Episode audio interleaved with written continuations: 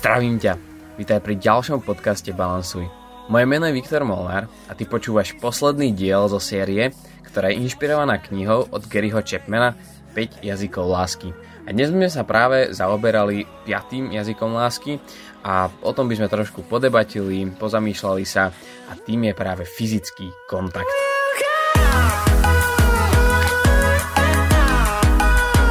Dnes teda zakončujeme túto sériu už šiestou časťou a ak ste náhodou nepočuli tie predošlé, tak vám určite odporúčam si ich vypočuť.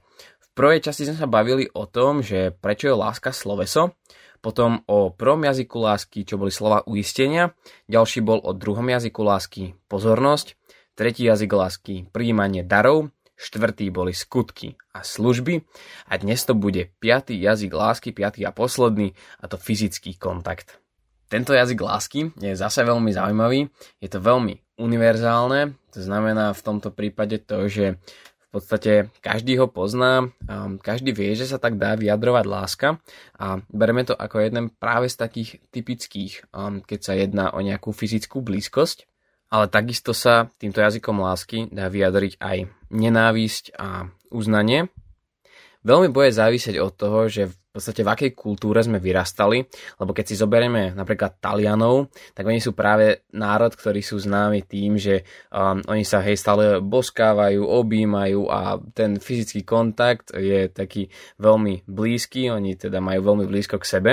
Ale takisto to bude veľmi závisieť od toho, že akej lásky sa nám dostávalo, kým sme boli ešte malí, kým sme boli deti lebo štúdie potvrdzujú, že práve emocionálne zdravie už potom dospelých ľudí eh, tkvie v, v tom, že koľko fyzického kontaktu, koľko takejto lásky dostali, keď boli malí. Samozrejme na dieťa nemá len to vplyv, čo sa jeho bude konkrétne týkať, že eh, jeho budú koľko napríklad eh, objímať, boskávať a hľadiť, ale takisto aj ako sa budú správať rodičia k jeden druhému, lebo samozrejme to dieťa tiež vníma.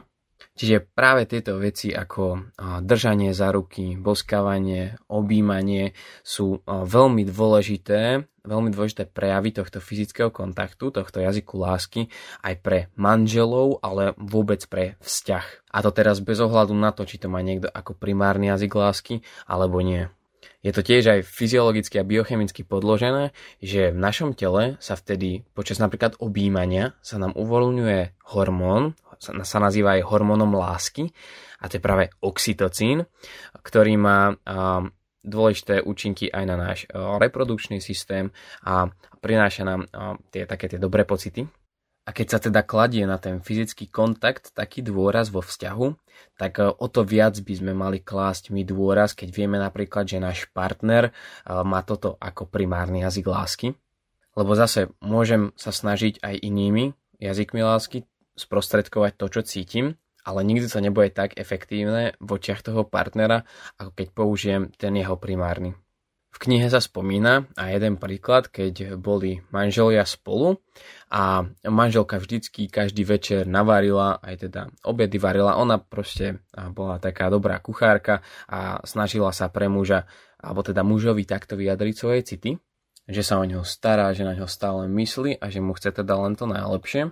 Ten muž však mal ako primárny jazyk lásky práve fyzický dotyk, takže muž tieto prejavy lásky nevnímal vôbec také silné, ako boli teda zo strany manželky. A on by bol radšej, keby mohli byť spolu s manželkou iba hej v takej väčšej intimite, mohli byť viacej spolu, fakt akože tak fyzicky. No a v tomto prípade sa tiež potvrdilo to, že naše primárne jazyky lásky vychádzajú z nášho detstva. A aj manželka tohto muža pochádzala z rodiny, kde podstate mama stále varila a tým potešovala svojho muža a tam to fungovalo. Boli v podstate na jednej vlne, mali rovnaký jazyk lásky, takže to všetko klapalo. Ale u nich, keďže nemali rovnaké tie jazyky lásky, tak to tak nevnímali. Ale samozrejme aj u týchto ľudí ktorí majú fyzický kontakt ako primárny jazyk lásky. To nie je o tom teraz, že napríklad títo manželia hej, by sa zavreli um, do spálne a plnili si manželské povinnosti. Vôbec to nie je len o tom. Zase tá krása toho sa ukrýva v maličkostiach. Neodídem bez toho, aby som nepoboskal napríklad manželku. Hej, keď pozeráme spolu film, tak sa držíme za ruky alebo objímam ju. Ide fakt o to, aby som do jednoduchých, každodenných vecí zahrnul ten fyzický kontakt. Keď prejdem vedľa nej, pohľadím ju. Keď jej nalejem vodu, tak poboskám ju k tomu. Samozrejme, budú veci, ktoré sa jej budú viac páčiť, budú veci, ktoré menej alebo ktoré ani nebude mať rada. A na toto zase treba byť všímavý, čo robiť, čo nerobiť ale jednoducho musíte skúšať, musíte prísť na to, ktoré nárečie jej najviac vyhovuje. Takisto môžete pozerovať, aj keď asi tak celkom nenápadne, ale iné páry a v podstate keď ste muž, tak budete si možno všímať viac toho muža, že akým spôsobom uh, vie napríklad uh, chytiť manželku alebo v akých situáciách čo robí. Je to vec, kde sa máme čo učiť podľa mňa každý z nás a tým pádom um, toto nemôže byť tiež na škodu. Určite vám odporúčam to, aby ten váš fyzický dotyk, ktorý prejavíte, tak aby bol odhodlaný a aby hlavne vyjadroval tie pocity, ktoré v sebe máte. Ak to spravíte dobre, tak to bude super, budete, bude sa cítiť milovaná.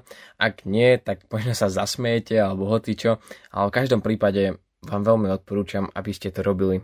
Čo je ešte zaujímavé, že práve títo ľudia, ktorí majú ako primárny jazyk fyzický dotyk, tak veľmi ťažko prekonávajú neveru. Tým, že sa ich partnera niekto dotkol a že bol s nimi vo veľmi intimnom fyzickom kontakte, tak ich to ešte o dosť viac zraňuje a tým pádom to veľmi ťažko prekonávajú. Takže veľmi dúfam, že celá táto séria z knihy 5 jazykov lásky a všetko čo, to, čo sme si aj rozprávali, že vám prišlo užitočné, že to budete vedieť nejak využiť.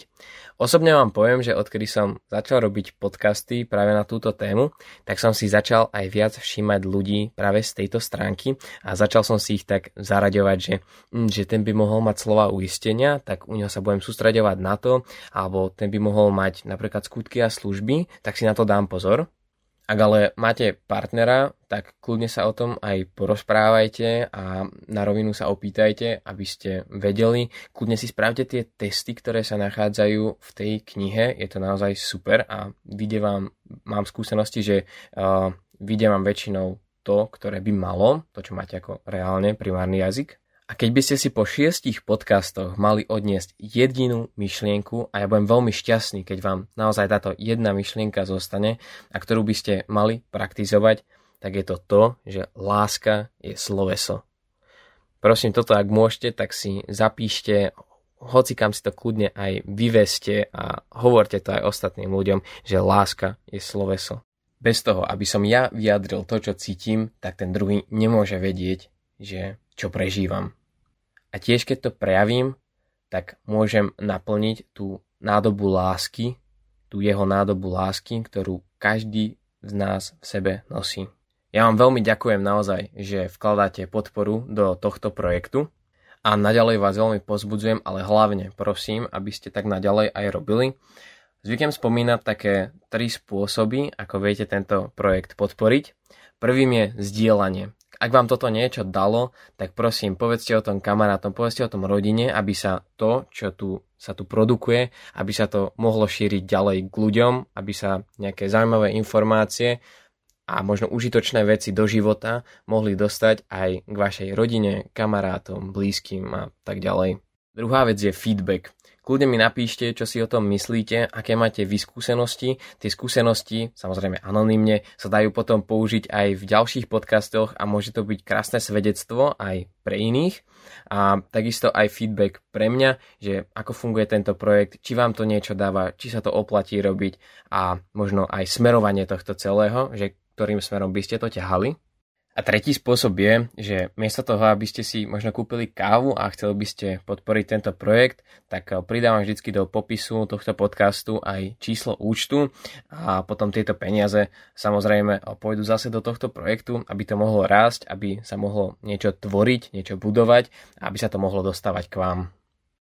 Ja vám veľmi ďakujem, že ste toto počúvali a už by som len chcel zakončiť citátom od matky Terezy, ktorý sa myslím, že veľmi hodí sem a znie, že netreba robiť veľké veci v živote. Stačí robiť malé skutky s veľkou láskou.